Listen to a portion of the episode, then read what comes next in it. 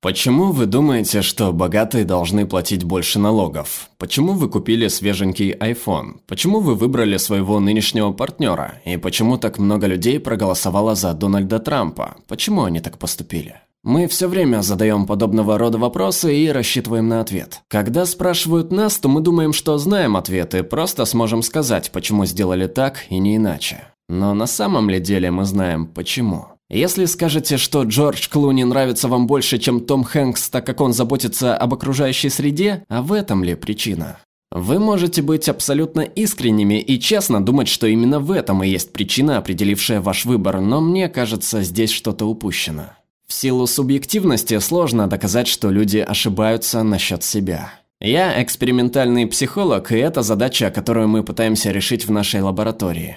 Мы хотели провести эксперимент, который позволил бы поставить под сомнение то, что люди говорят о себе, и неважно, насколько уверенными они кажутся. Но проделывать трюки с сознанием людей – сложная задача, поэтому мы обратились к профессионалам, к иллюзионистам. Они же эксперты в создании видимости свободы выбора. Когда они говорят «выберите карту, любую», единственное, что вы понимаете, свободы выбора больше нет. Мы провели несколько невероятных мозговых штурмов с группой шведских иллюзионистов, и они помогли разработать способ, который позволяет влиять на результаты выбора людей. Так мы будем знать, когда люди ошибаются насчет себя, даже если они сами этого не осознают. Сейчас покажу вам короткое видео с демонстрацией такой манипуляции. Она достаточно простая. Участники делают свой выбор, но я подкладываю им противоположное. После этого посмотрим, как они реагировали и что говорили. Все вполне просто, но интересно, сможете заметить, в чем трюк. На видео реальные участники, и они не знают, что происходит. Ладно, как вы, наверное, уже вычислили, трюк в том, что у меня в руках по две карты, и когда я передаю одну, то вторая остается незамеченной на черной поверхности стола. С подобными фотографиями обычно не более 20% участников замечают такие уловки. Как вы видели, когда в конце мы объясняем, что происходит, они очень удивляются и в основном отказываются верить в проделанный трюк. Это показывает, что результат получился вполне убедительным и правдивым. А если вам интересно самопознание, как и мне, увлекательно понять, как же они объясняли свой выбор. Мы тщательно проанализировали записи речи в этом эксперименте. Этот график демонстрирует, что если сравнивать объяснения при подтасованных попытках и не подтасованных, то есть когда участники комментируют свой выбор и подтасованный выбор, то видно, что объяснения почти одинаковые. Они настолько же эмоциональны, настолько же конкретны, и они выражаются с одинаковой степенью уверенности. Из этого следует главный вывод, что если нет никаких различий между осознанным и манипулируемым выбором, то, вероятно, мы додумываем какие-то вещи постоянно. И мы провели исследование, сопоставив комментарии с лицами.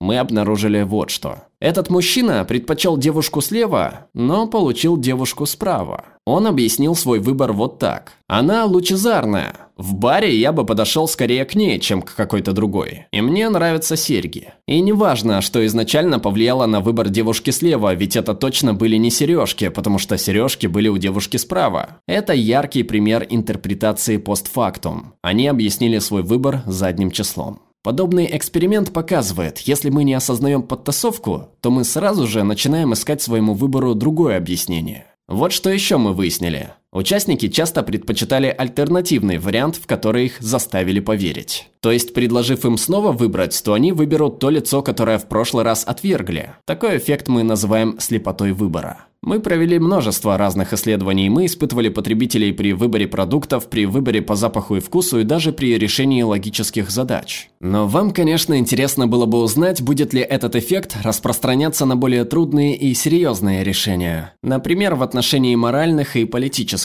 вопросов. Для следующего эксперимента нужно небольшое пояснение. На политическом ландшафте Швеции доминируют коалиции левосторонних и правосторонних сил. Голоса избирателей могут чуть перемещаться между партиями в рамках каждой коалиции и лишь совсем незначительно перемещаться между коалициями. Перед каждыми выборами пресса и институты исследования общественного мнения формируют так называемый избирательный компас. Обзор вопросов, по которым мнения коалиции расходятся. Например, нужно ли увеличивать налог на бензин, или нужно ли 13-месячный отпуск по уходу за ребенком, Делить поровну между двумя родителями для укрепления гендерного равенства. Перед последними выборами в Швеции мы сами разработали избирательный компас. Мы подходили к прохожим на улице и спрашивали, хотят ли они пройти небольшой опрос на тему политики. Сначала мы просили их указать свои предпочтения между двумя коалициями, после чего им нужно было ответить на 12 вопросов.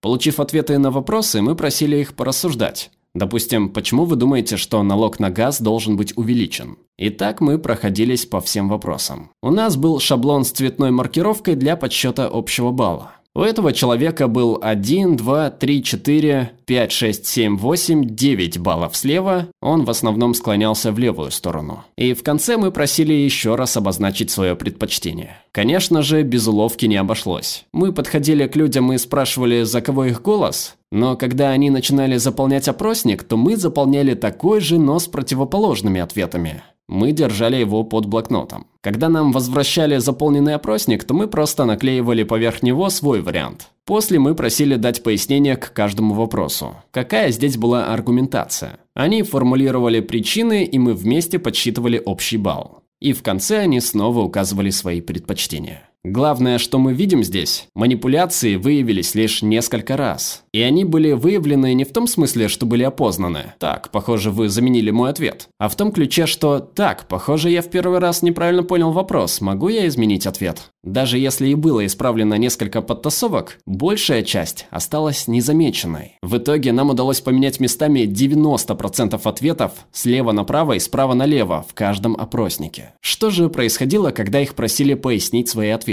И вот здесь записи речи получились гораздо интереснее в сравнении с лицами. Я зачитаю вам, как отвечали люди. Широкомасштабный контроль правительства электронной почты и интернет-трафика приемлем как мера противодействия международной преступности и терроризму. Вы согласны с таким утверждением? Да. А как вы здесь рассуждали? Весьма сложно бороться с международной преступностью и терроризмом, поэтому, я думаю, должны применяться такого рода средства. Потом человек вспоминал аргументы из газеты, прочитанной утром. Как писали в сегодняшней газете, они могут прослушивать мобильные телефоны в тюрьме, если преступники замышляют свои дела, находясь в заключении. И я считаю абсурдом иметь так мало полномочий, не предотвращающих такое, в то время как возможности для этого есть. А в конце некоторое сомнение. Мне не нравится, что у них доступ ко всему, что я делаю, но все же, мне кажется, это того стоит, в конце концов. Если вы не знаете, что этот человек участвовал в эксперименте про слепоту выбора, я не думаю, что вы засомневались бы в искренности его отношения. И что же происходило в конце с указанием предпочтения?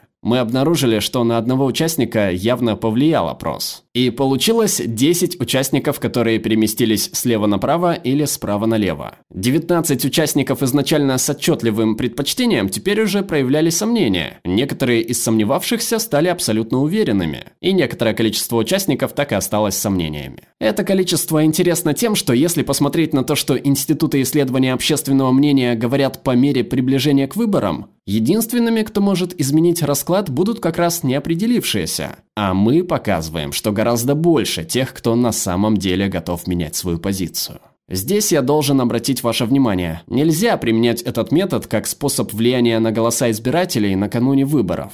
По окончании эксперимента мы провели беседы с участниками, чтобы дать им возможность вернуться к своей исходной точке зрения. Это показывает, что позволяя людям увидеть противоположную точку зрения и вовлекая их в обсуждение, можно изменить их мнение. А что в целом это означает? Что, по моему мнению, это означает? Прежде всего, то, что мы называем самопознанием, чаще является самоинтерпретацией. Если я делаю выбор и меня спрашивают «почему так?», то я просто пытаюсь максимально разобраться в этом в процессе объяснения. Но мы делаем это так быстро и с такой легкостью, как будто действительно знаем ответ, когда объясняем почему. А поскольку это интерпретация, то иногда, конечно, мы делаем ошибки. Таким же образом мы ошибаемся, когда пытаемся понять других. Будьте аккуратны, когда спрашиваете «почему», поскольку спрашивая «почему ты поддерживаешь эту проблему», почему остаешься на этой работе или в этих отношениях, вы тем самым формулируете позицию, которой не было, пока вы не задали такой вопрос. Это, конечно, важно и для вашей профессиональной жизни, или может быть важным. Если, скажем, вы проектируете что-то и спрашиваете, почему ты думаешь, что это хорошо или плохо. Или если вы журналист и спрашиваете политика, почему вы приняли такое решение. Или если вы действительно политик и объясняете, почему конкретное решение было принято. Все это может показаться удручающим, но можно посмотреть на это с позитивной стороны, как на демонстрацию того, что на самом деле мы немного гибче, чем думаем. Мы можем передумать. Наша точка зрения не высечена на камне. И мы можем повлиять на мнение других, если только их вовлечь в проблему, показав ее с другой стороны. В своей личной жизни, начав это исследование, мы с партнером придерживаемся правила, что свои слова можно взять обратно. Если год назад я сказал, что мне что-то нравится, не значит, что это нравится мне до сих пор. Избавление от необходимости быть неизменным в убеждениях – это огромное облегчение, невероятно упрощающее жизнь в отношениях. Как бы то ни было, заключение должно быть таким. Знайте, что вы себя не знаете. Или же не так хорошо, как вы думаете. Спасибо. Перевела Наташа Титова, отредактировала Лилия Обморшева, озвучил Глеб Иванов.